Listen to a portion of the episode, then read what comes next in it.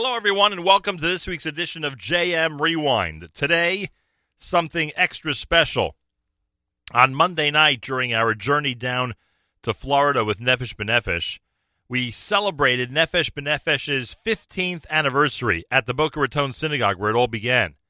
Uh, we did this in an armchair conversation with Tony Gelbart and Rabbi Josh Fass, the co founders of the organization. Uh, this was on Monday, February 27th at Boca Raton Synagogue. And here's what it sounded like an armchair conversation reflecting on 15 years of Nefesh B'Nefesh for you right here at the Nachum Segal Network. Good evening, everyone. Welcome to Boca Raton Synagogue for this incredible evening of celebration and I would add of admiration for two heroes of our community, two beloved friends who are literally changing the course of Jewish history and Jewish destiny. It's not often that you get to be in the presence of those whom you know will be recorded in history books as having played a significant and influential role among the Jewish people. And what's most remarkable about them is how humble they are, how uncomfortable they are at this very moment, hearing me talk about them in this very way. In our parsha that we'll read this week in our Torah portion, Torah describes Vasisa es hakrashim lemishkan atzei shitim omdim. Fashion make these planks, these boards for the Mishkan, for the tabernacle, out of atzei shitim, acacia wood, omdim, standing straight. And the Medrash notes that it doesn't say make krashim, planks or boards, but it says ha krashim, with the hey hayediyah, definitive, the boards as if they've been prescribed, they've been designated from earlier on. Where did they come from? The Medrash tells us something incredible. That when Yaakov, when Jacob, our forefather, was leading his children down to Egypt, when they were going into the exile, he planted these saplings, he planted these trees. Though they were heading to a dark exile, what would become a very bitter experience, Jacob planted the seeds of the redemption, of the return, of the future the saplings that would grow to provide this acacia wood, the trees that would be the material used to build the sanctuary, the very place that would house the countenance of the Almighty. Jacob wanted the Jewish people on their way down to Egypt, though they would be in exile, to never, ever stop thinking about the return to Israel, to never give up on coming back, to never forfeit, to never concede the destiny, the place of the Jewish people of where we belong. And so, Jacob, though he did not live to see and benefit from it, he planted the seeds that would make that return so much easier, that would enable those that were returning to have a Mishkan, to welcome the divine presence in their midst, and ultimately to return to the Jewish homeland to build the place of our destiny. My beloved friend Rabbi Fass and my friend Tony Gelbart are planting seeds and saplings. They're growing trees that are producing magnificent fruit. The Jewish people are returning to our homeland because of their contribution, making it easier than ever, more inviting than ever, making it more efficient than ever. They have dedicated themselves to reminding us where we all belong. And though we may not be able to be there today, and there are legitimate reasons not to make Aliyah yet, there are no legitimate reasons not to be struggling with it. Rabbi Fass for so many years had an impact on our community, had an impact on teaching me what the rabbinate's all about, what it means to care for people and to love people, a role he continues to do for a much bigger congregation throughout Israel than he ever did here.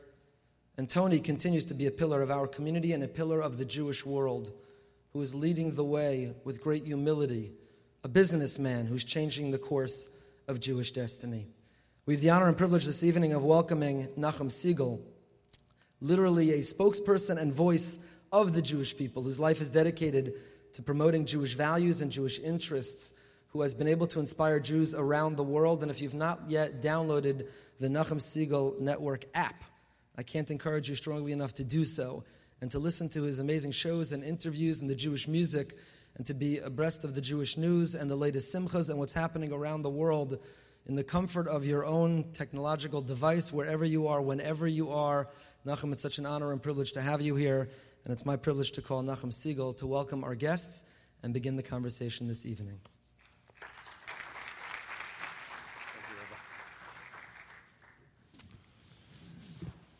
This is a very exciting evening, and I'm so glad that so many of you came out to participate and celebrate with us. It's truly an honor to speak to you and address our viewership and listeners around the world from the pulpit of the esteemed Rabbi Goldberg and that of Boca Raton Synagogue. Rabbi Goldberg spoke of the unique place that Nefesh B'Nefesh has in modern Jewish history, and I would add that the Boca Raton Synagogue, therefore, has a unique place in modern Jewish history. Yeah, sure. Well deserved. The location where one of the most significant ideas and concepts was hatched, where it was born, where no doubt it could have remained as a dream, but with commitment and ingenuity was turned into a reality. And what a reality it has become. In this city, people can take pride in the roots of Nefesh B'Nefesh. But for you here, and for those of us from other parts of the world, we watch in amazement as communities in North America, large to small, are transformed by the organization as the organization at the same time is transforming the state of Israel and the future of the Jewish people. Often in life, as history is being transformed before our eyes, the enormity of it goes unnoticed. When you're living it, it does not nearly seem that big of a deal. Tonight, we have a chance to stop and reflect for a moment about how major a success Nefesh B'Nefesh has been and continues to be. It has positively changed the future of Israel. It has positively changed Jewish communities in North America. And it has positively changed attitudes toward Israel and Zionism within global, diverse, and sometimes fractured communities.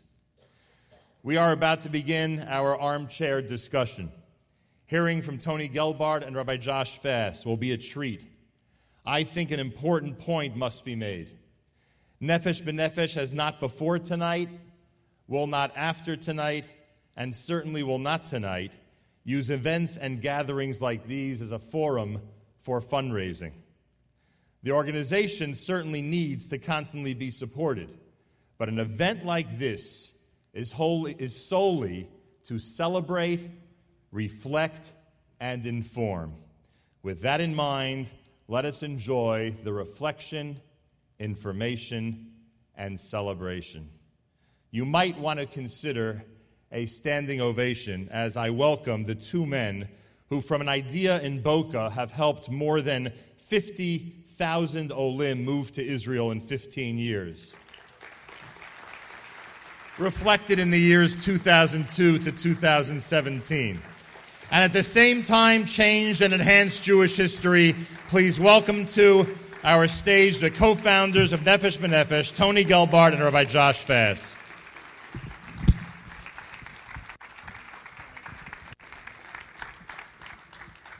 Thank you very much. This is very exciting. Please. A lot of questions I've been uh, dying to ask, and I finally have the opportunity.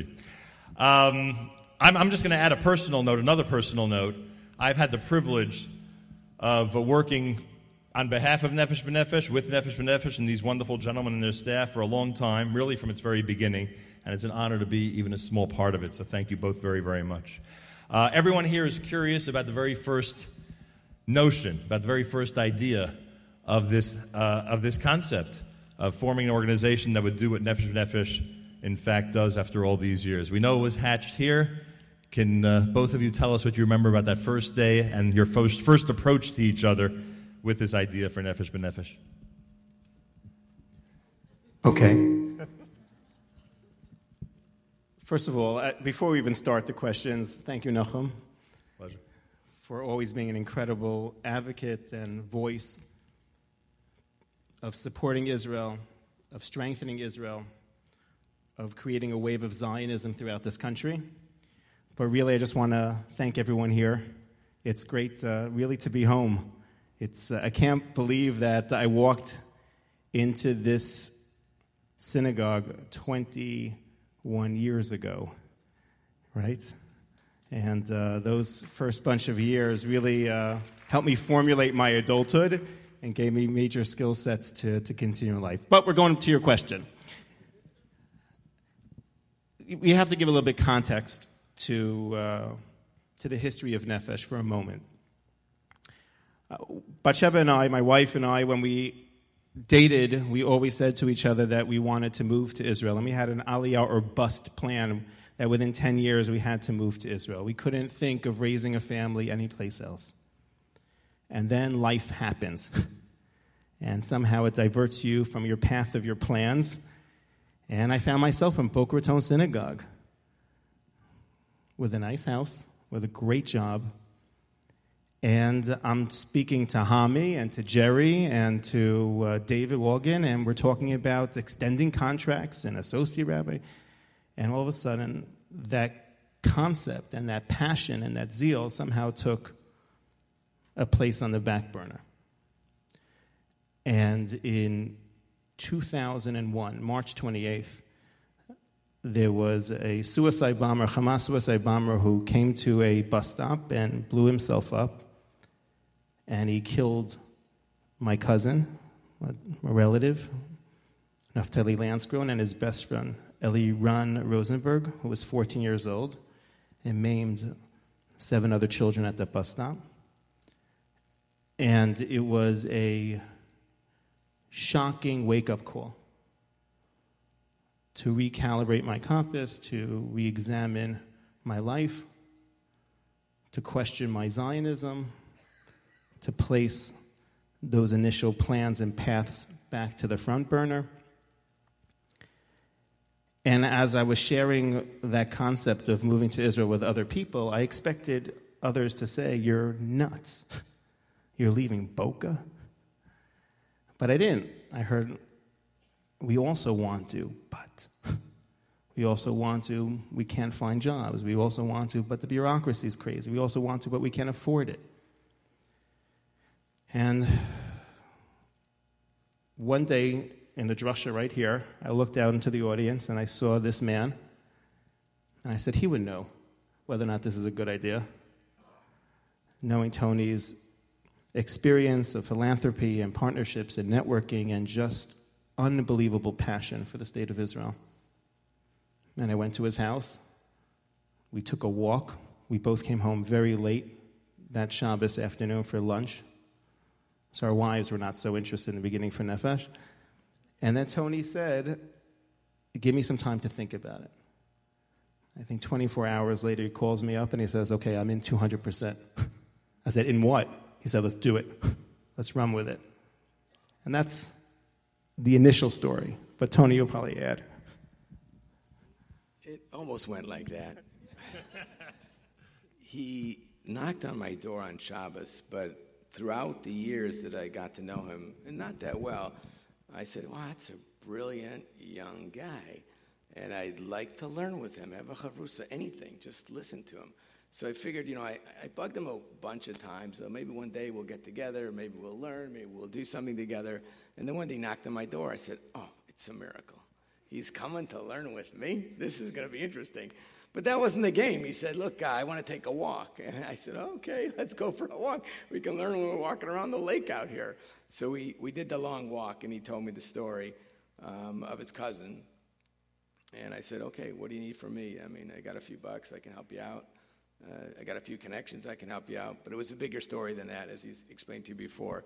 The story was a passion for him to go to Israel, but to help others go with him. So the idea, the hatching of the idea, um, was done by this young man, and I'm just a catalyst to uh, to help them fulfill I like the dream. you still call me young man. It's nice. Younger than me. The, uh, the question is, and I know that we have a, a deference to our amazing hosts here. Uh, already, I see what kind of great community this is. Uh, people are wondering if Boca was the place. Could this have happened anywhere else in the United States, or was there something about this community where it was it was a natural for Nefesh to be founded here? I don't think Nefesh would have been founded in any other community in North America. That's the truth. For a bunch of reasons. There was a confluence of a lot of factors that created a perfect atmosphere for this idea to germinate. Number one, I've, over the last 15 years, I've zigzagged through North America and Canada, US, Canada, and London, and England. And BRS is extremely unique. And I think you all know that. And especially in its connectivity and relationship towards expressing their Zionism towards Israel. Not just in missions, not but by lobbying and advocacy, the way they celebrate their aliyah of their congregants. It's a rarity, sadly. You don't find this combination of unabashed, unapologetic Zionism, sadly, in this country. And BRS is very unique. And it's continued through every single rabbi, and every single rabbi brings their unique flavor and strength and connection. I mean, Rabbi Goldberg, this wouldn't have not happened without Ephraim's support and encouragement. And uh, where is Rabbi Goldberg? But just a huge, a huge shout out to Rabbi Goldberg for creating this evening. Besides that, I was also very lucky to be mentored by Rabbi Brander for six years. Besides the overt Zionism, you have an individual who's a dreamer, who's very creative, but also very pragmatic.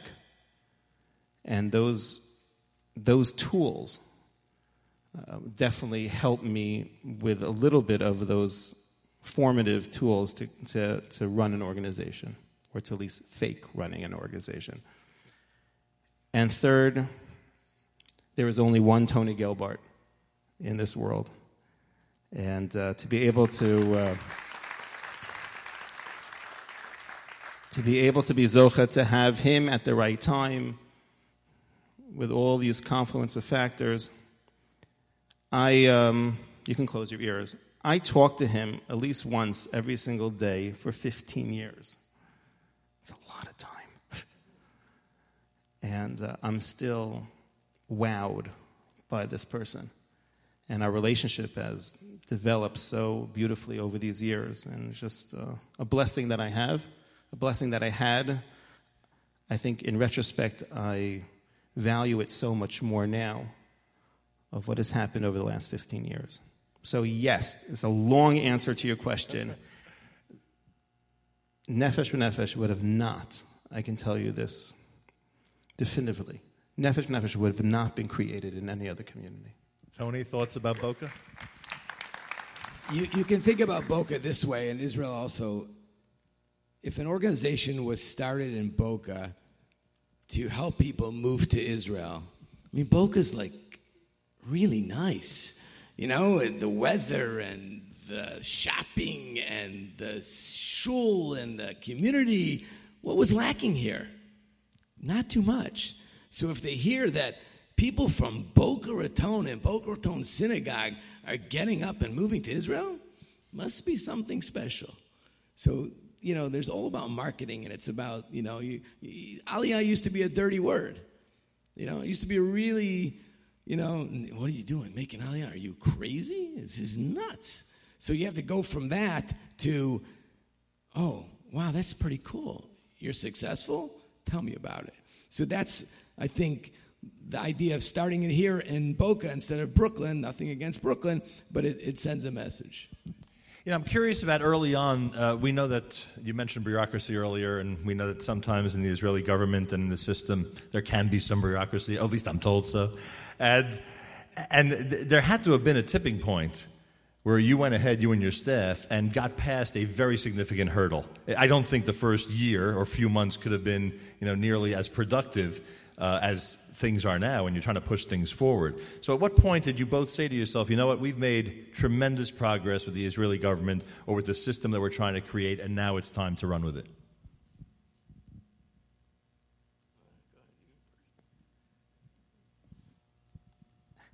We have an unbelievable staff. And uh, there's a Hebrew word, ichpatiyut, that means in a shul. I can't really say it, but uh, you're very passionate. people come to work every day and try to make things better, ease the process, find another creative way to inspire people, a constant evaluation of how things can be done, and when we made Aliyah, how much better it should, be, should have been for us.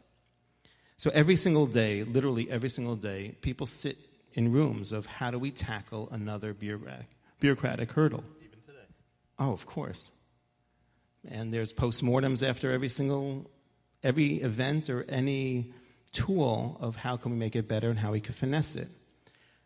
I think there was a tipping point for me, uh, Tony, you can share other. We've, we've tackled things and been very creative and we thought out of the box. And it's not that government clerks don't want to help. And, and, we, we, and our staff really believes that. The clerks in government agencies, they've been worn down, they get very little pay, and, and there's a lot of cynicism and a lot of slow processing. But deep down inside each of them, there's a, an incredible spark of what, of what Israel stands for and what our people coming home means. So we've moved them and worked with them, and we've done processing on the flight, and we've got deputized by Border Patrol police to scan passports on the plane. Avi Levine, who started this whole Nefesh B'Nefesh with us, Avi Levine's parents and in laws are here. Shout out to them. He's deputized by the border police to scan people's passports. That is criminal. It's, it's nuts. And we, we, last week we had Yom Sidurim and Aaron's Day for soldiers, like 1,700 people. I, we were on the radio there. And we had the entire driver's license process there. People came and they optometrists were there. They they checked people the soldiers' eyes, and they went to the the post office was on site. Drivers were there, volunteered to take the soldiers around the block and just stamp everyone's license. I don't think they even drove for those few minutes, but they just were giving out licenses. But the tipping point, the change, is the mentality shift of Israelis that there is a wave of Olim coming and I'll explain to you. In the past, for the last 50 blank years, Israelis said, when you get here, we'll believe you. So when, when people came on pilot trips or interview for jobs, they're like, okay, come, then we'll talk. And, and that was corrosive to a wave of aliyah because it's a huge leap of faith for individuals to make if there's no receptivity even in the interest. And that's shifted because the Olim are coming and we're representing them, and there is a momentum and there's also history. And I'll just give an example. For me, one of the, the proudest bureaucratic hurdles was that the Ministry of Health comes to America and does the licensing test in America for doctors so that doctors know that they have a license approved, they can get interviews during their pilot trips, and hit the ground running. And that is, that boggles the mind. That's a complete shift of mindset. Not only is there a belief that they're coming, but they're investing in the preparatory stages pre aliyah. And I think for me, that mental shift of not only getting the ratzon, the desire to do it, but also just acknowledging that people are coming when they say that they want to come, that's huge. Tony, before you answer, though, I just want to reiterate. I mean, we know that uh, there, there, was an agency, and I assume they still are, who had their hand in the Aliyah process, and the absorption ministry, I'm sure, was quite significant and has been over the last many years. In addition to that, at some point, the Prime Minister of Israel and his office started to recognize your organization. I doubt it was like that from day one. So, were any of those important in terms of different parts or points that led to the success of the organization? Um, I'll give you a little bit of an example. Uh, in the early 70s, I, um, I was in Israel and uh, I wanted to make Aliyah. And I went to a few offices and I couldn't even understand how an American guy could go to Israel to make Aliyah. I mean, it was not even possible, it was so difficult. And I said to myself, wow, that's an interesting experience. So I just hung around without making Aliyah, did a lot of stuff. But if you go fast forward in 2001, when we actually talked about this organization, I remember also sitting, I think it was in the beginning of 2002 when the Intifada started, and I was in the King David Hotel. I think all floors except one floor of the King David Hotel was closed. All of them were closed. There were two people in that hotel. I think it was General Zinni from uh, the U.S. government trying to figure out what to do, and me, and another guy who worked for me. We were in this room, and we were just talking and having coffee, and we were just going through the motions. And I sat with a dear friend of mine who was a high ranking general, and I told him about this crazy idea that Rabbi Fass and I had. And he said, Listen, that's pretty crazy because you have the Jewish agency and you have all these nice bureaucratic government agencies, and nobody wants to make Aliyah, especially from America. It doesn't work. Um, but he said, if you do, it'll be the greatest thing you've ever done. And, it, and, and it's a very well known guy, um, good friends with all the, the big machers of Israel. Um, but going further, 2002, 2003, we ran into the bureaucratic difficulties of you know, having organizations that were there doing a job already, like the Jewish Agency you mentioned, like the Ministry of Immigration Absorption. And we never would trash them or say anything negative about them. We're looking at it from my perspective as a business, a business with a heart. How can you make it better? How can you make it more efficient? How can you do a job and make sure that people are happy with the service and you know what you're delivering? And that was the whole thing. So, yes, we you know butted heads with a lot of people and we used what we called back then in the 70s and now in the 2000s it was something it's a terrible world but it's a word it's called protexia you needed to have the protection in order it sounds like a mafia term but you needed the protection in order to get something done if you didn't have that protection you get nothing done and i have to say that even today if you don't have the right connections it's a better word than you. Um, it's still difficult to get things done. So, fast forward, we had those issues. We overcame those issues. It wasn't we were trying to take over anybody's job or diminish what they did in the past. We were just showing them look, there's a better way of doing it and and we're going to show you how to do it. Okay, very short, so I don't want to harp on it, but I just I, I'm so desperate for an answer to this. Was there a time where you walked out of the prime minister's office and said to each other, "Okay, we finally made it"? Like, was that significant to you that that the the head of the country basically said, "You know what? You you guys are doing a great job. Fast forward, or, or keep going, keep going, and do what you're doing." There was a turning point, and that was when we were at the GA Right? Yeah, That's well, a good answer. Before that. Oh, before that. You can go that. Uh, for me, it was at the GA, and Sharon um, was prime minister at that time, and he videotaped a message of support to Nefesh and this new Aliyah concept.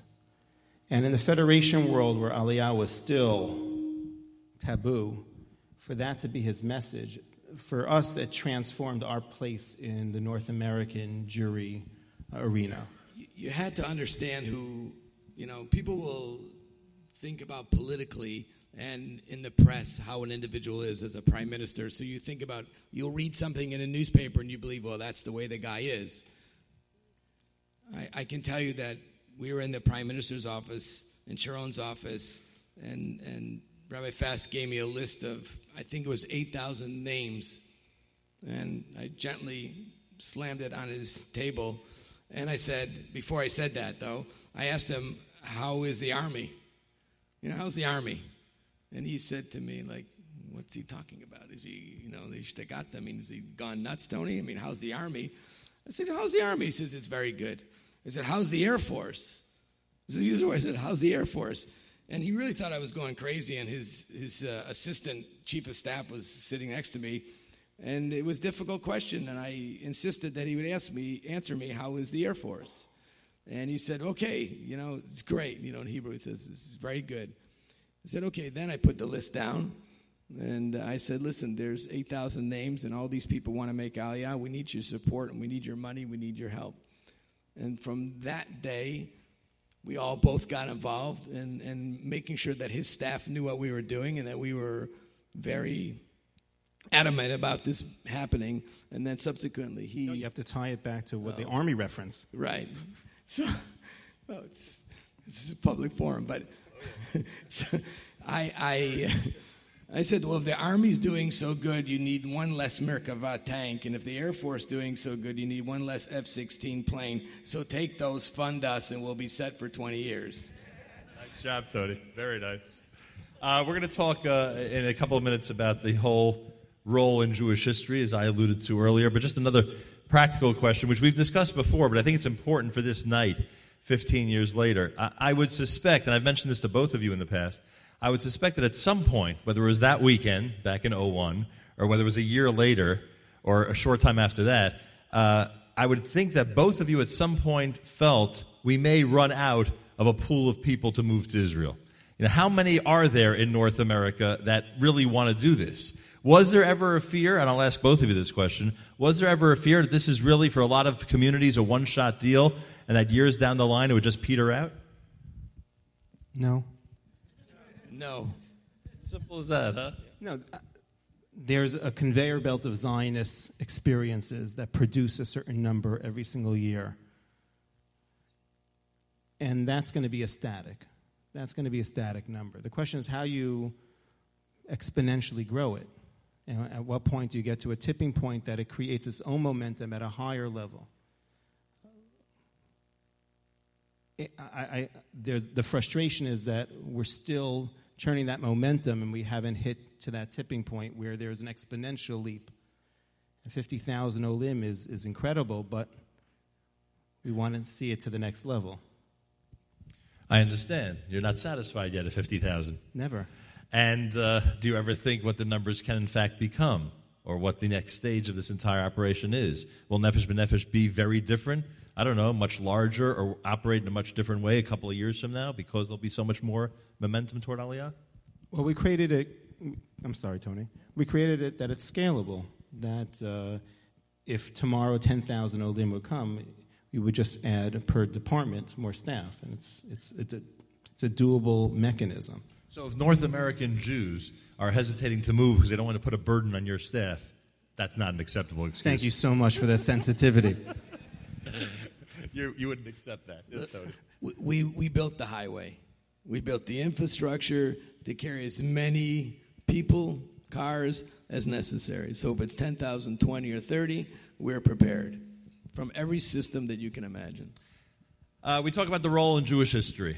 I spoke about it for a moment before, and uh, many people, of course, credit the two of you with changing the face of Jewish history. I want to start for a moment before we talk about the transformation of what you've done in the state of Israel to speak about the communities here. I'm under the impression that communities throughout North America are very different in their approach to Zionism and the way they raise their children in their own uh, synagogues and congregations because of Nefesh B'Nefesh. Is that something you could speak about for a moment? Go for it, Tony. We've made a concerted effort that not only are we going to facilitate Aliyah for individuals who want to or help navigate individuals who are sitting on the fence, but also work on the atmospherics within the community, that they are getting the support and the re- positive reinforcements that they need to make this decision. We've also made a concerted effort to not focus on one denomination. Israel is for everyone, and everyone who has a dream to move to Israel should feel that there is an address for them. And, uh, and especially in the first years, where as an Orthodox rabbi, the other denominations were very wary of would I be sensitive, would the organization be sensitive to other non Orthodox Jews? And that was a point of contention in 2005 when Sharon made his uh, cabinet decision, and in 2008 when the Jewish Agency outsourced North American Aliyah to us. And we made a, a real concerted effort to embrace every Jew. And that's affected a lot of uh, activity and programming within different communities uh, and it's been an incredible experience over the last bunch of years to see it's not me knocking on the door anymore. It's not us knocking on the door asking for them to do programs. They're coming to us, the denominations, and saying, We have these three or four or five ideas. Could you invest in them? Could we partner in them? Could we do matching? And it's incredible. And, and that has trickled down to the communities as well, and it's changed what Aliyah, how it's in the vernacular and how it's being discussed and how it's being celebrated. There's obviously much more to do, but it's been a, an incredible ride in that respect. like I said before, Aliyah used to be a, a dirty word, so the perception was different. So our one of our goals was to not help, not only just help people who wanted to make Aliyah today, but give the opportunity for people in the different communities the future possibility. Now, maybe your father or mother couldn't make Aliyah, but you want to make Aliyah. So we just wanted to have it out there that if you want to make Aliyah, we're going to make it simple for you to do it. We're going to tell you what the, you know, ramifications, the issues, the family things, the, the personal things, the business things. We're going to show you what it's like to make Aliyah, but we're going to plant those seeds. So, yeah, you know, you know, my, my grandfather uh, tried to make Aliyah several times, but he was arrested, you know, and he couldn't get there because there was a quota.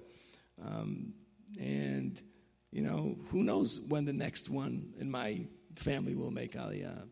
But the point is that you just want to leave it out there. You want to help person who wants to make it. You don't have to force it. But the, the, the key p- point here is that success breeds success. So if you show there's a success, I can do that too. How would you describe the transformation on the other side of the world? People ask you how Nefesh B'Nefesh has had an effect on the present today and will continue to have an effect on the future of the state of Israel. How would you put it into words in terms of the role that you've had in transforming the state of Israel?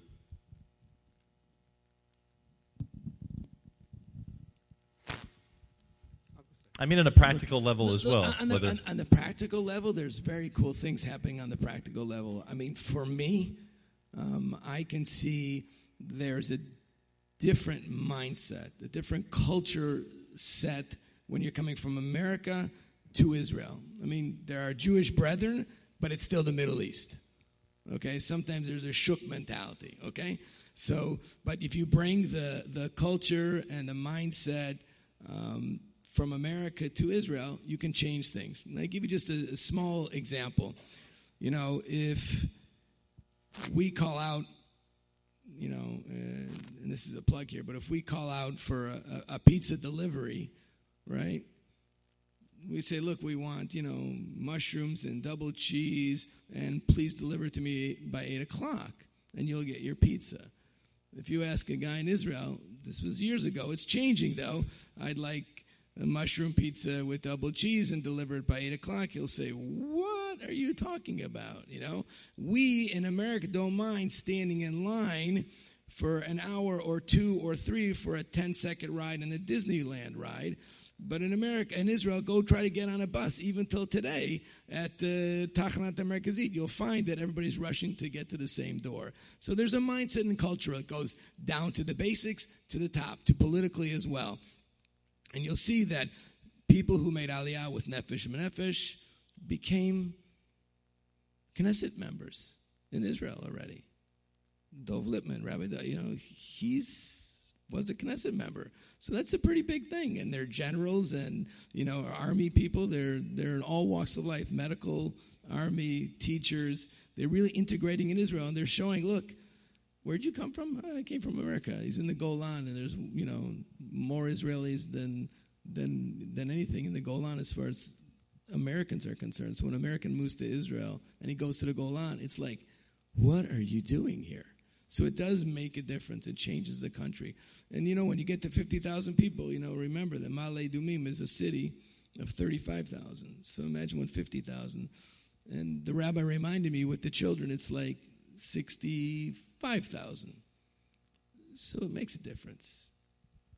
Rabbi? I would just add philosophically, even though I like the, the pizza Yeah, and that extra cheese mashal, um, it reorients the Israeli public just to recognize the gift that they have.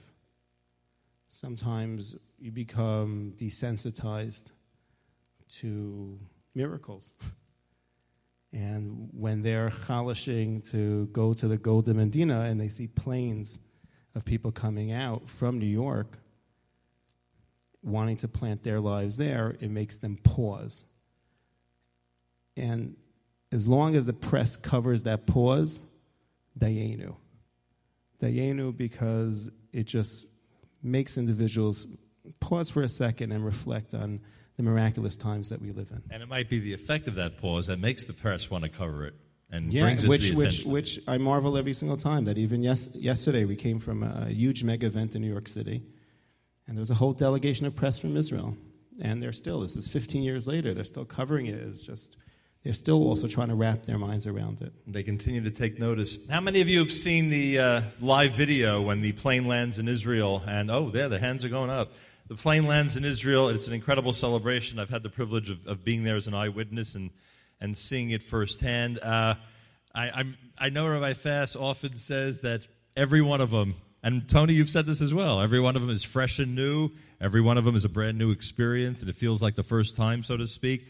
But there has to be something number one that you could describe that's unique in, in terms of celebration itself. But in addition to that, there's got to be one of them that stood out for a specific reason to each of you. Is there anything you recall that was extra significant about one of them, or something that aside from the first? I know. No, it's not that that was every flight is just amazing. We've been on I think almost all flights together. Every flight has its own dynamic, has its own nature. I mean, you have to understand. Let's let's back up for a second. You, you're at JFK, and you have hundreds of family members saying goodbye to either children, parents, siblings, and that is heart wrenching. And when you have soldiers or lone soldiers getting on a plane and seeing parents give a bracha to them and hugging and kissing and embracing, we find our corner, we wipe our tears. Then you go on a plane, and it's full of olim, every seat. And Tony and I walk through at different times because, and we walk through the plane, and each of us have takeaways from that walk through of the plane and schmoozing with the olim. For me, it's just the diversity of the Jewish people on the plane, just the mix of. Sadly, we don't have that many unifying moments of of our Jews coming together, and if we can celebrate that moment, and it, and if Israel is the conduit for it, fantastic. So that's beautiful. Then you get off the plane, people are, are just waving to their families who are watching on the video cameras, kissing the ground. Some of them are even proposing to each other on the bottom plane, which is weird. Um, then you get into the bus for a two minute ride to the ceremony, to the hangar. And for me, I think I told you this once. The best part is when you're in, packed in that bus, and there are a thousand people waving at the hangar and you hear the noise, and it's getting louder and louder as the bus gets closer to this to the ceremony, to the hangar, and those doors open on that bus, and there's this wave that comes into that bus. You feel it. Euphoria. It's palpable. Just the music coming in, the excitement, and you, you just and they're singing. It's just it's an unbelievable experience. So on a macro, every flight is just awesome. And then you have every single flight has that moment that just takes your breath away. There's always an anecdote. Um, there a you've few, been I'll give you. I'll give you a few, and then Tony, you can go go on for like hours. Um, we once uh, once had a plane that we had a Holocaust survivor. She was 90 years old, and uh, and it happened to be that she was sitting next to a nine year old girl in business class. Lucky nine year old. Her father broke a leg, and we had to put the family in business class. And this little girl was sitting next to this 90 year old woman. And they're sitting on the plane next to each other. And they became friends, like on the plane. They're talking about their butterflies and their nervousness, and they're opening each other's foods. And, and then when we land and they come out of the plane, they're holding each other's hands. And I, I, I broke down. Can imagine the horrors that this woman experienced to get to this point. Holding the hand of a kid who has no understanding of that history. Both sharing that first moment of becoming Toshvei Yisrael. That's incredible. We've had kids.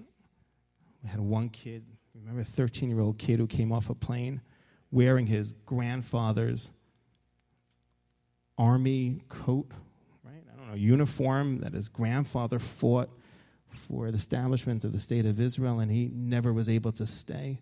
So the kid wanted to bring his grandfather to his aliyah, and the kid's wearing this huge thing coming down to his, like his knees. But it was just, oh, it was incredible. We've had Sheva Brachos on planes. I'm stealing all your stuff. We had Sheva Brachos on a plane. You had two 90 year old couple who were. You asked for one. We had two couples. Sheva, we, we haven't had a bris yet because of turbulence. But um, we've had two Sheva Brachos. It's like they made Aliyah like three days after they get married. People are pulling guitars and violins and like, and we just, it was, What about all the shidduchim? oh yeah, we haven't had a lot of shit. Well, a little hint. I try to place all the singles next to each other because we do the seating.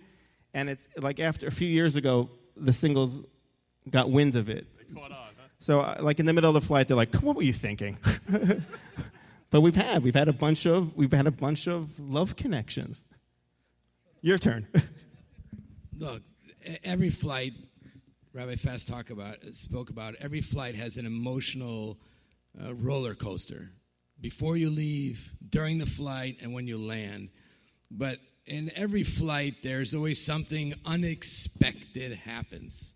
You don't expect it. I mean, it, you know, emotions are going to be there. We've seen everything from, you know, people crying about their animals being left underneath the, the plane till i mean all kind of nice things but in every instant there is something that sticks out in your mind a couple of them which i thought were, were really unique um, and this is where you got to go to understand that the prime ministers and the finance ministers and all the ministers in the beginning, yeah, look, you know, there's a very good saying that failure is an orphan and success has many fathers. Thank God today we have many fathers. And I will tell you that, you know, in, in the realm of politics, it's really important, you know, for the people who are coming out to be your father and, and to have those people there. But I remember on one plane, um, there were two gentlemen. One was uh,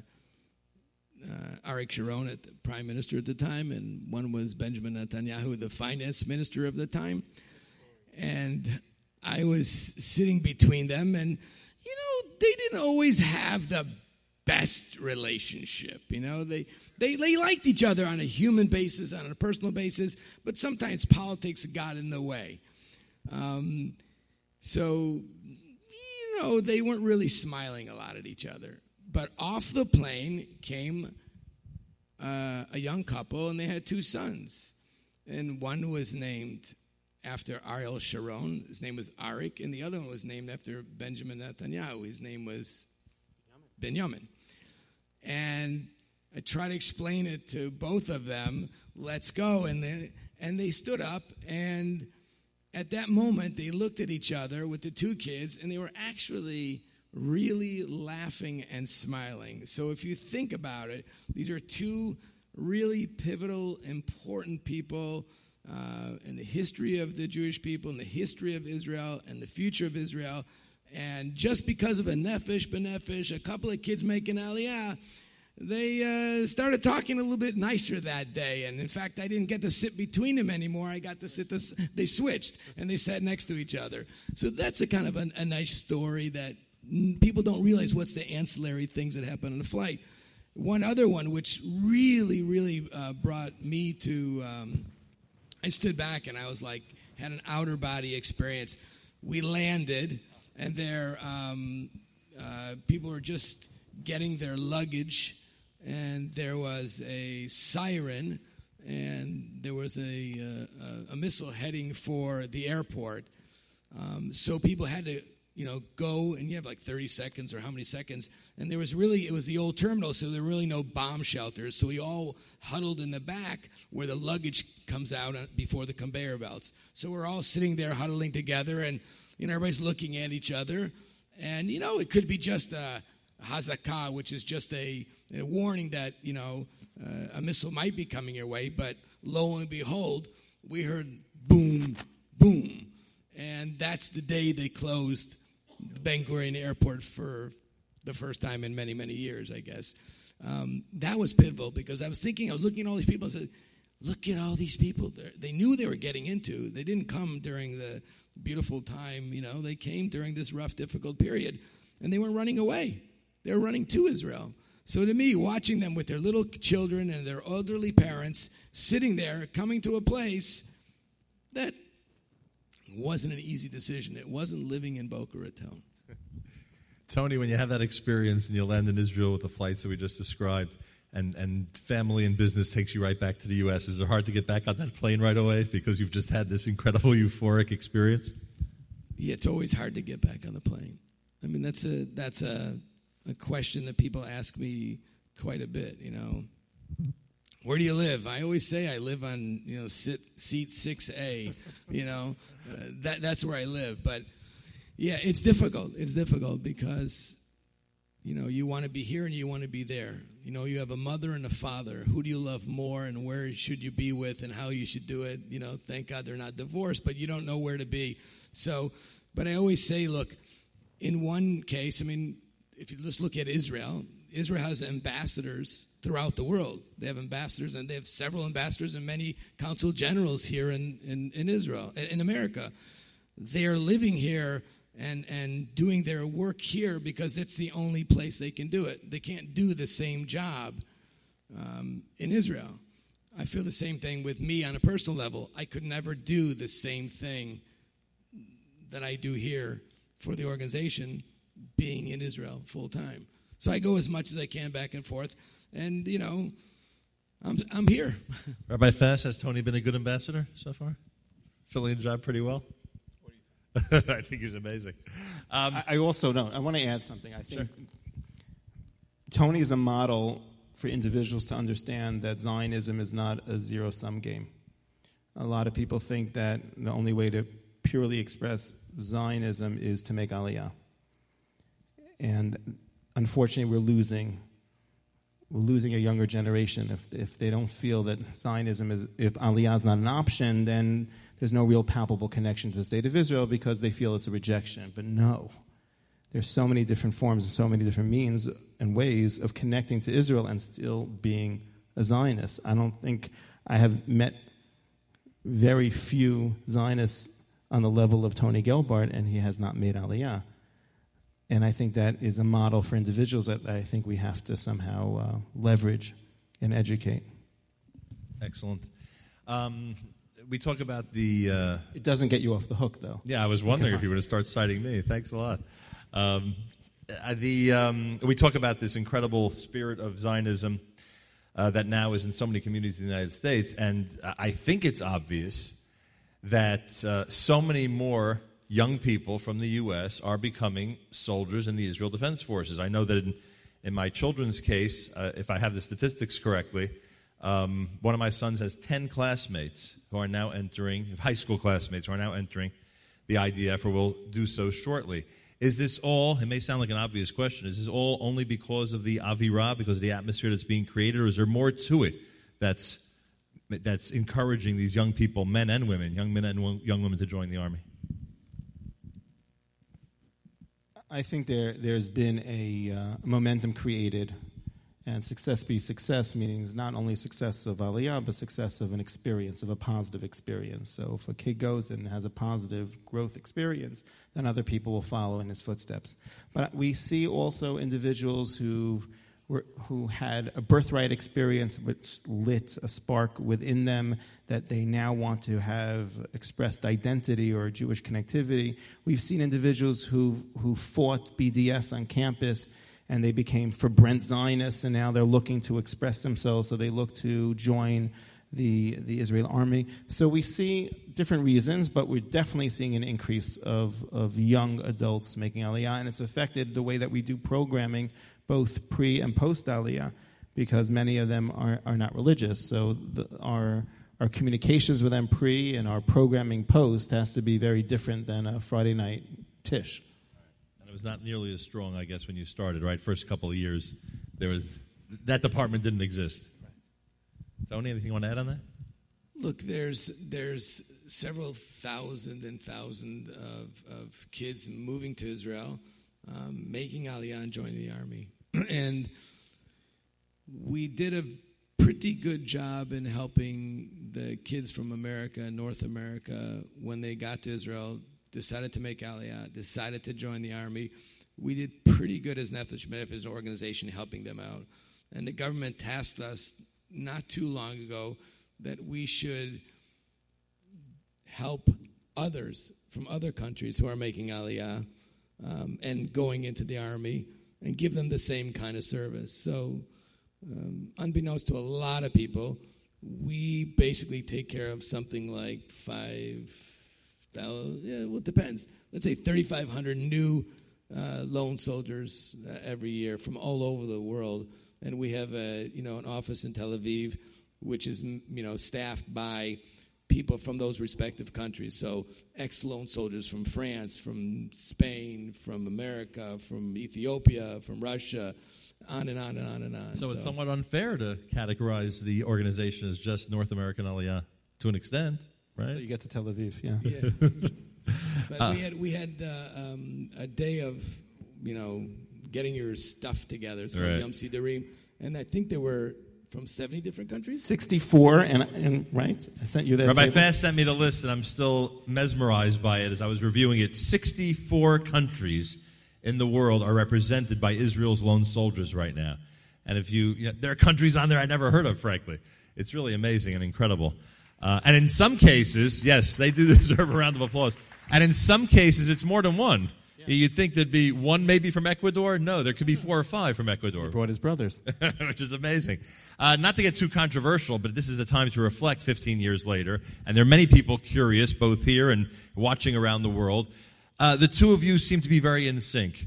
You seem to have this vision from day one here in Boca that's become this flowering project that continues to just uh, mesmerize the Jewish world and do so many wonderful things. Has there been a time when it came to goals or vision or, I don't know, the machinations of the organization where the two of you did not agree, where there's been you know, a little bit of friction about what direction you should be going in? Never. Nope, Where's the story here, guys? I, there's no story. Nothing. Nothing. No. That's how come this better works. than our marriages.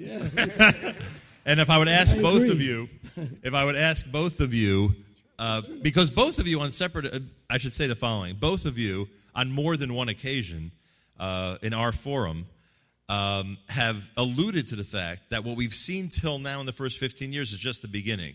That the plans you have, that the walks you're ready to take with each other to hatch up new, i- to, to create new ideas and bring them eventually to fruition is, you know, th- there are many of them. Um, are, are you in sync on those? Are you, are you, as I ask you, you know, what your plans are for the future, you both would give the same answer? Yes, but I don't think we're sharing them. None of them? Because it's 15 years, and I would think that now, am I right, everybody? Now we're curious what the next steps of the organization are and what major projects you might take on? I'll tell you one thing. It's not about the projects and what we're going to take on, but I can tell you something. When you have an organization that you start from zero and you build it, and you build it, and the way that Rabbi Fass is, is running it um, in Israel, and you build it, that it's not just known in the U.S. and known, you know, I'm talking about the Jewish community, but known in the U.S., known in Israel, but it's known around the world. And we get calls all the time for people, major, you know, Jewish um, organizations, people, leaders in their countries saying, Will you open up Nefesh Nefesh here? Will you open up here? We need you to come here and open up. So that's a dream that hopefully we'll fulfill shortly. I'm going to distract this question. just, just a fascinating fact. Not only are other Jewish communities and countries knocking on our door to use the model, but other countries are using our model. We've had two visits from government officials from South Korea. Last week, we just had the Moldovan government to our office last week. That was fascinating. How to increase immigration to their country. They're, they have immigration spurts to their country, and they were looking for models of successful immigration, both in employment and community and education. They did. They Googled, and I guess they got Nefesh, and they had government representations. A lot of translations. It takes forever to have a conversation, but that's a fascinating um, vignette. Did you tell them that a biblical promise about the Holy Land is very helpful? Did you? We skipped that point. yeah, I can imagine. So there's definitely going to be a bright future, and it might include, as you're alluding to, other areas of the world that will uh, that you'll be able to reach out to. and encourage people to uh, make Aliyah. But it's not just ideas of how to laterally take Aliyah to other countries. It's not just horizontal, articulated growth. I think we have other ideas of how to support Israel and strengthen Israel in other arenas that we feel are necessary. Is that vague enough? Uh, slightly vague, although I'm pretty happy with that answer, frankly. You have to think outside the box when you're dealing with the Jewish world. We have a lot of opinions in the Jewish world. Shocking. Okay? And you just have to think outside the box that you have to understand that if you take the list and you look at it, you say, what do we all agree upon and what we disagree upon? I venture to guess that the things that we Jews collectively agree upon is much greater than the things that we disagree upon.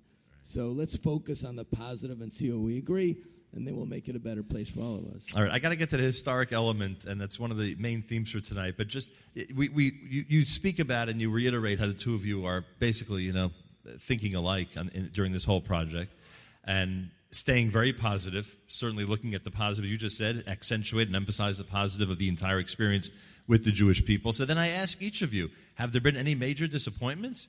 Have there been any you know days where you said, "Oh no, this is this is just not going well"? And you know, tell us about those. How much time do we have? That's we can agree. There was a lot. Thank of you for this free therapy session. Um, oh, God. I don't just mean bureaucracy. No, trying no, to cut God, red tape. forget about bureaucracy. I'm talking about where the vision suffered. You said, "Oh my gosh, what we had in mind is not. It doesn't No, look like it can no. happen." No, that not that. Not. Wh- wh- it's- the vision was there. the vision was there, the scaffolding was there. Even if you look at our initial business model, um, to the penny, it's it's there. We often take it out.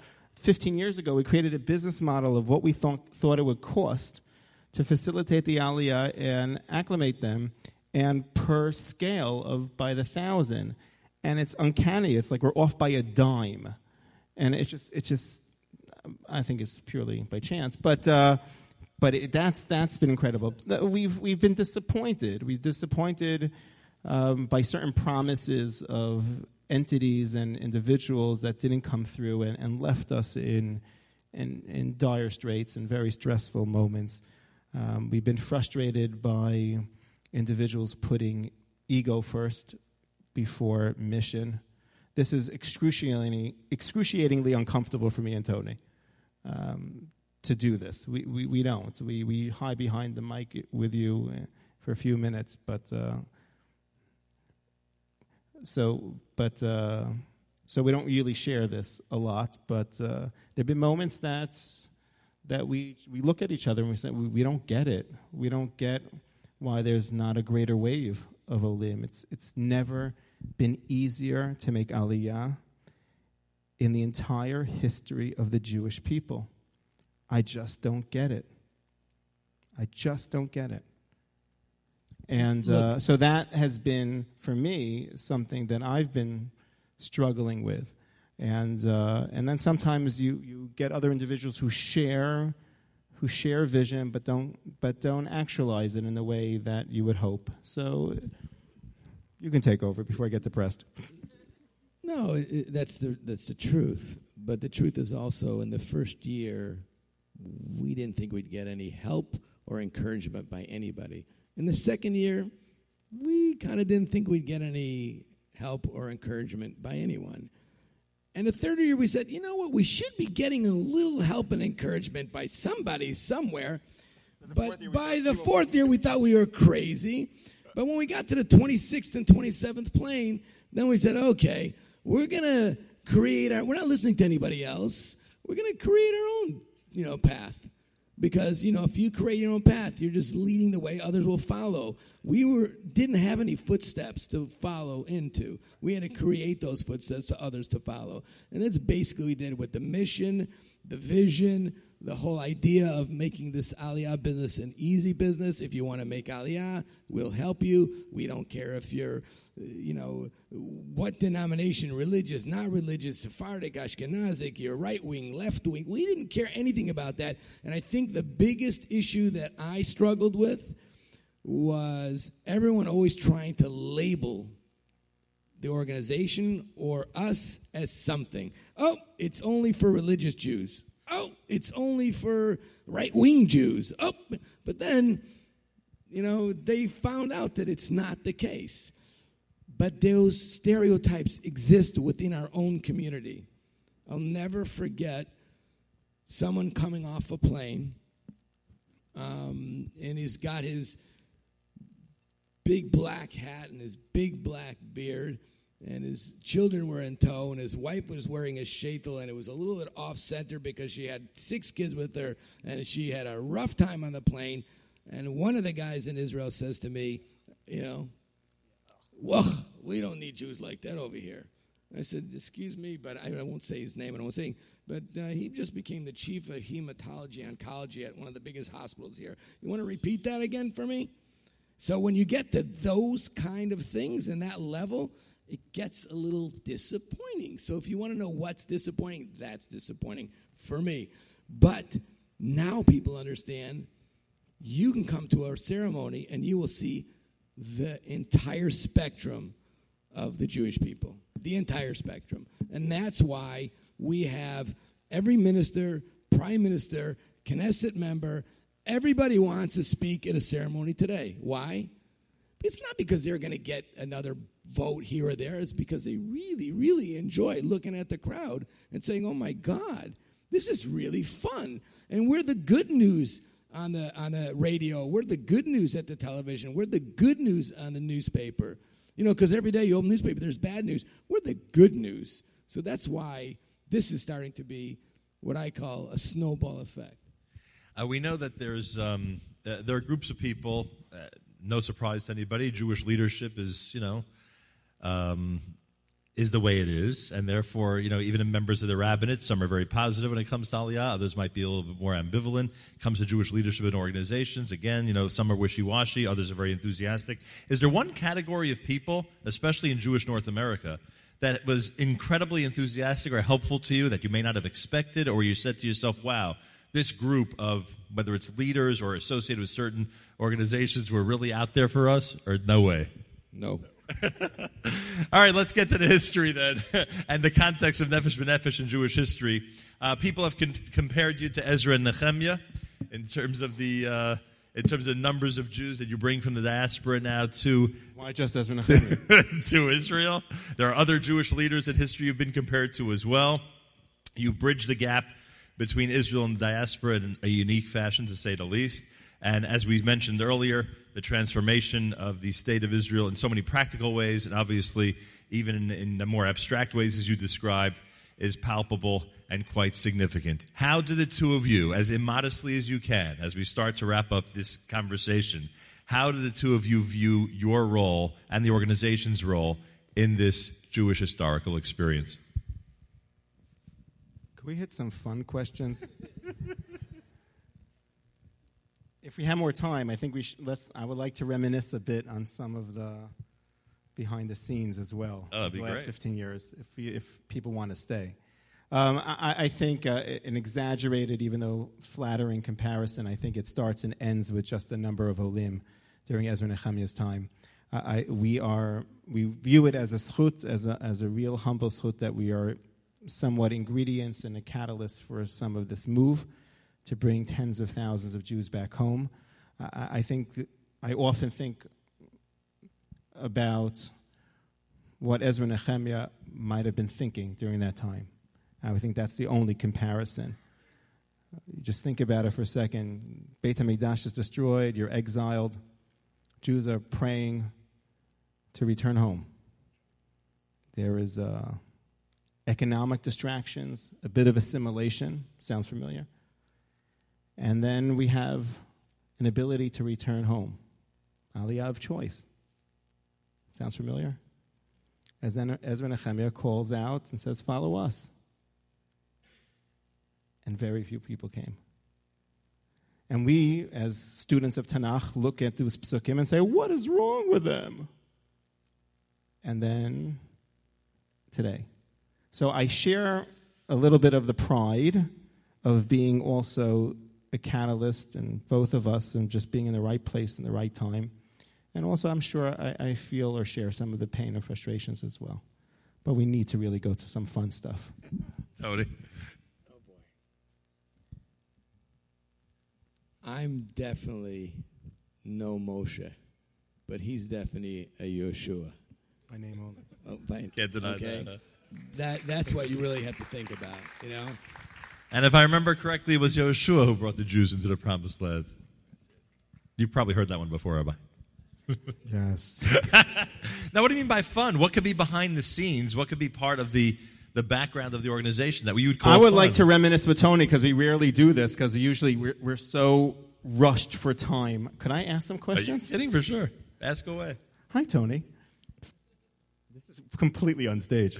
uh, we've had some crazy, wacky times over the last 15 years.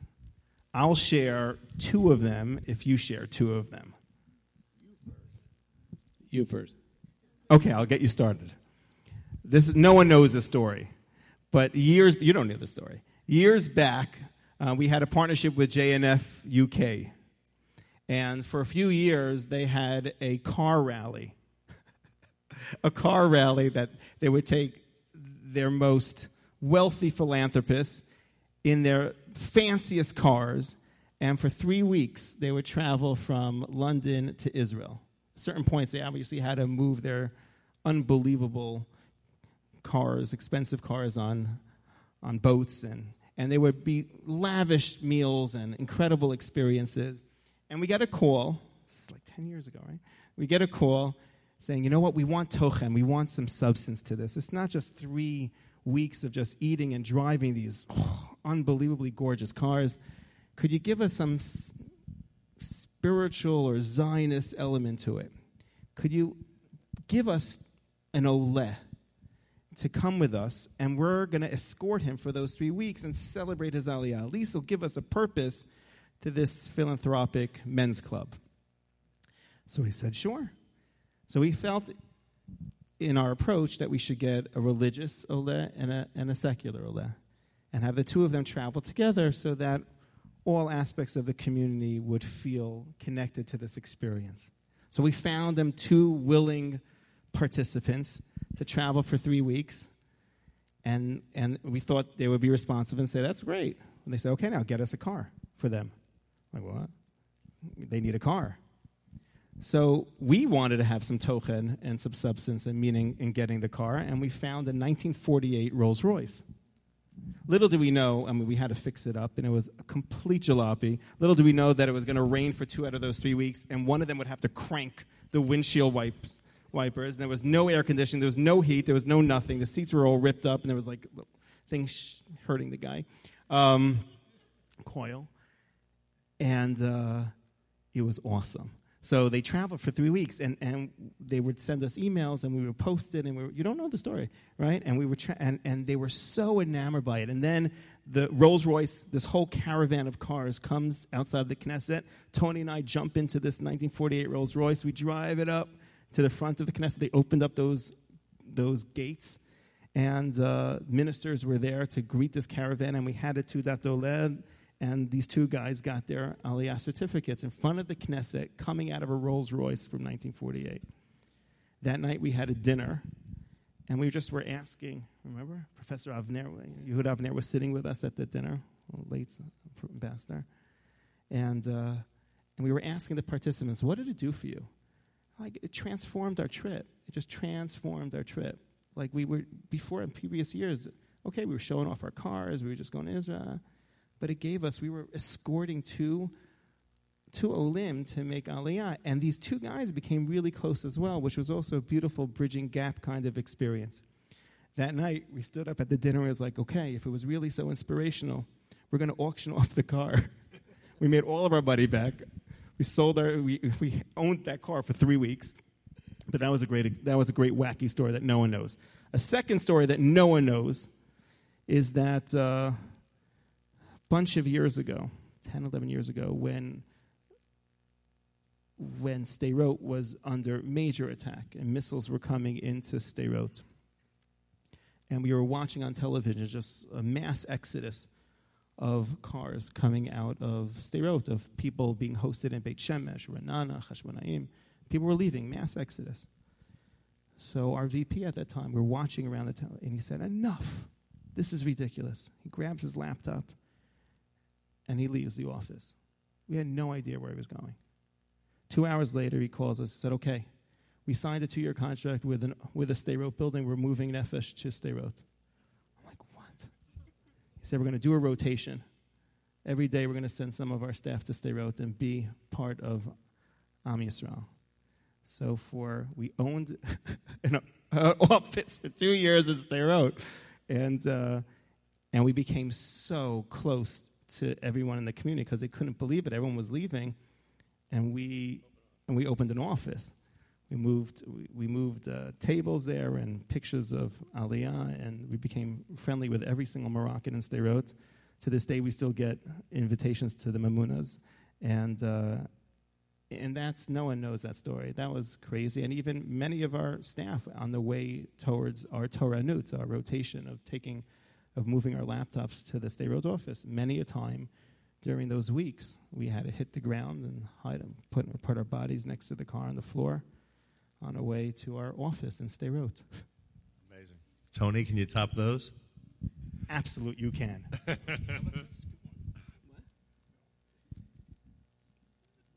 there's a lot of stories that people don't know. Um, I don't know if they're fun stories or just emotional stories or just stories, but um, one of the stories that really gets to me, which people don't know this at all, um, during you know the different um, call them wars that took place during the last 15 years, and you'd have uh, lone soldiers or kids from America or wherever going into Gaza or wherever they were going, and they're not allowed to take their cell phones with them. And so, and they go in, you know, it's kind of strange to say this, but they'll go in for a day and come out for an hour. And when you call your parents at three o'clock in the morning, because it's a different time zone in Israel, that would be a horrific call to receive if they know you're in the army. So, what they would do is they would call us, tell us we're okay. We'd wait for a decent hour, then call their parents, say they were okay. So, that's the kind of things that we do that people don't know, which is really, really important and meaningful. That's great. Each staff, each staff took around 20 parents' numbers. They were on call. It was, um, it was a few very emotional nights for us. So there's a lot of emotions because you feel, f- you know, you feel really attached. I mean, there are several of, and one in particular, uh, young guy that I know, and he was injured, and he came out, and his parents called me on the phone. Could you go, you know, find my son? And he was in the hospital. So those are kind of emotional connections, and thank God he's okay. And you pass that on to a, a parent who is like so gracious and and, and, and beautiful. And, and I have to tell you, there's other things like that. I mean, I really, really, really wanted to go up north when it was the wrong, wrong, wrong time to go. And everybody, except if you're military, going that far. So I just called a dear friend of mine and said, I don't have a car, but can I take your car? And he goes, No, I'll, I'll drive you. I said, You're not afraid because this is, you know, they're dropping in Haifa, they're going. He goes, No, no, no, I, I'm, I'm fine. As long as you're doing a mitzvah, Hashem is going to protect me and you. So that's the kind of things that you do that you don't realize that has an impact on a, on a personal uh, relationship. But there's a lot of fun stuff that happened too. I mean, just incredibly fun things and, and things that um, are emotional in the other side. You know, two people meet on a plane. Look, I have to tell you something. I, I got stopped. I was in Jerusalem. I, I, I was Shabbos. I, after Shabbos, Motzei Shabbos, I, I got out of the car and somebody ran up to me. And he goes, Mr. Gelbart, Mr. Gelbart, I just want to tell you. I looked at him. I didn't know who he was. I got scared for a minute. But he said, I just want to tell you, I made it. My dream came through. He says, I made it into this special unit. I said, That's a wonderful dream. He goes, No, that's not half the story. I met my wife, in, you know, as assistant in that unit, and my dream was to get married and, and find someone in Israel. And because you helped me get here, you know, I found my wife. To me, those are great stories. So there's individual stories and there's these big macro stories. Yeah, you mentioned about the war and different things that your organization and staff have done. Um, the world, and I would say the Jewish world and the secular world, were convinced that the organization would suffer during wartime. That people who had applied for Aliyah would postpone, that people who were thinking of Aliyah would never reconsider.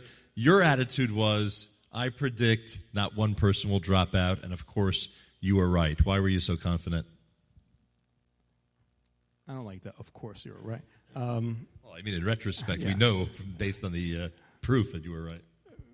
Because when a person commits to to moving their family for life to Israel with the expected ups and downs, and they viscerally connect to this notion of coming home. That, that things don't deter people from coming home. If you need to go visit a parent and you've committed to visit that parent, and that parent's expecting you to come, you're going to come there. You're going to get home. And I never felt that there would be a cancellation. This is people who've been dreaming about this for years and worked out the logistics and details and committed to a time to. Why would they even cancel? We've had to work on ways, nuanced ways of making sure that their absorption would be able to be finessed a bit more for them, understanding the, the cultural and societal tensions during a war. But I never expected people to cancel, and thank God uh, I was, you know, you were just as confident? You know, I was confident because I knew the people who wanted to go to Israel weren't going because of a, a, negative thing. They were going for a positive reason. You know, and that's what I knew was important. And the positive would outweigh the negative light years. I mean, 15 years ago, Beersheba was nice, but it's a lot nicer today. 15 years ago, you know, you know, Tel Aviv, things have changed for the better.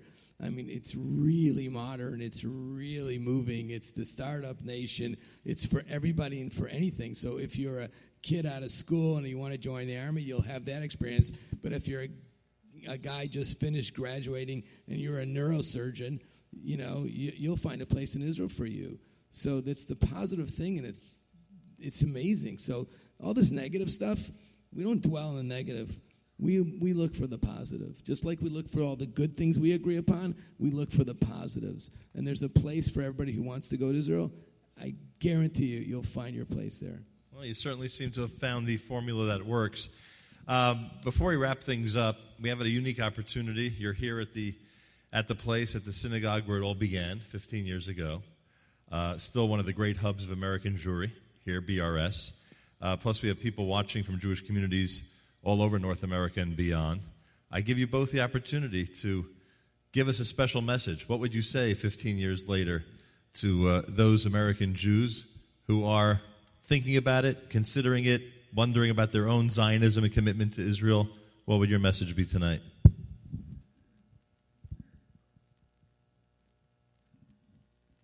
Yesterday we had a, a mega event in New York City. It was the largest Aliyah event overseas in North America in the history of the state of Israel. From 9:30 to 4, we had 1,500 people, and then another four or 500 people that came in the evening. So 2,000 people representing families and like-minded individuals who want to move to Israel. I say this because the, the title of the day, and it was branded that way, was Imagine Greater Possibilities and I, I think it touches upon the positivity that, that Tony was talking about. Imagine greater possibilities means that you're not satisfied with the status quo.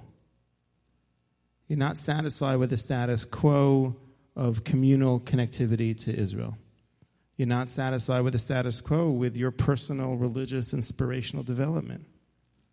And you just look in the mirror and say, Could I do more? Could I be more? Could I connect more? Not satisfied with the status quo of what's happening in Israel and what we can do, not satisfied with the status quo of, of modern day Zionism and the Aliyah movement. Imagine greater possibilities means charge yourself. Dig deep inside you, find that nitzutz, find that spark, and just let it shine.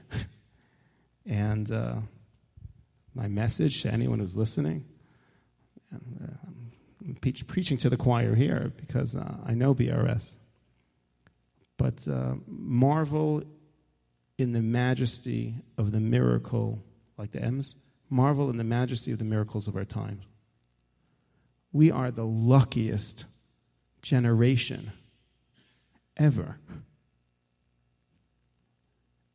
It's just pause for a moment. Rambam says, like when you touch a mezuzah, just pause. Just pause. We need to pause as a nation and just look at the bounty of blessing and miracles that surround us. It's overwhelming. I think it's so overwhelming that we can't even conceptualize it.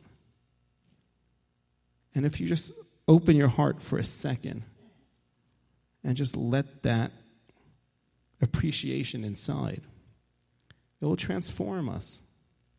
It will transform us as a people. It will transform us as, as, as a nation. It will transform us personally.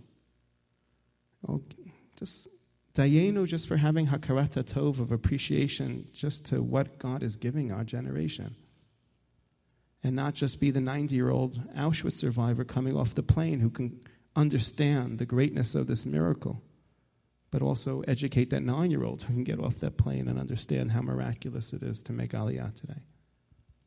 Tony?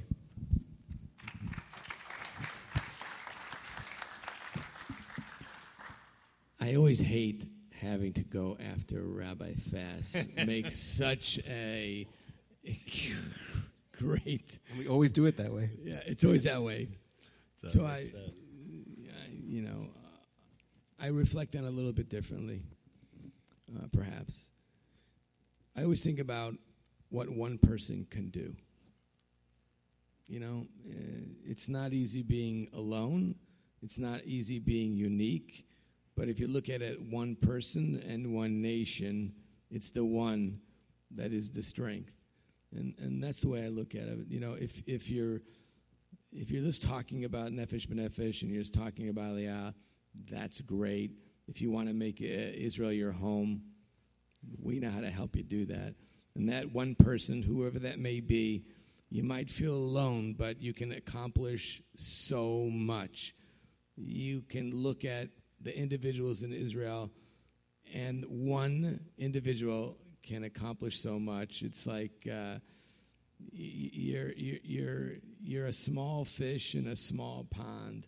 You're not a small fish in a big pond. And, and I think that the lesson that I learned is I've seen people make aliyah in the last 15 years who have done such incredibly great things. Some will never be known to anyone because that's who they are and what they've done and others will. But if you aspire to become a prime minister, a defense minister, a finance minister, a minister of immigration absorption, a Knesset member, or a teacher, or whatever you come to your aspirations, you can do it in Israel. And the thing that you're going to do there is going to make a big difference in your life, but the people that you touch. Um, so the message is basically do what your heart tells you. You know, go for it. If if if it if it's a struggle, it's a struggle. But when you look back, things aren't as difficult as when you look forward.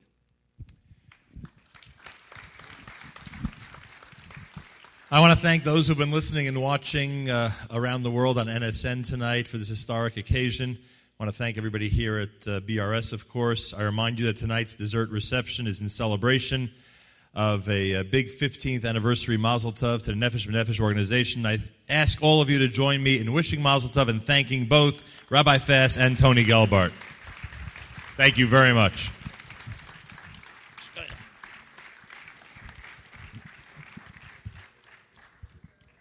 You've been listening to a very special edition of JM Rewind, the Nefesh B'Nefesh Homecoming, celebrating 15 years of Nefesh B'Nefesh where it all began at Boca Raton Synagogue. That was my conversation with Tony Gelbart and Rabbi Josh Fass, the co founders of Nefesh B'Nefesh. I thank you for listening in and being part of our experience with JM Rewind right here at the Nachum Segal Network.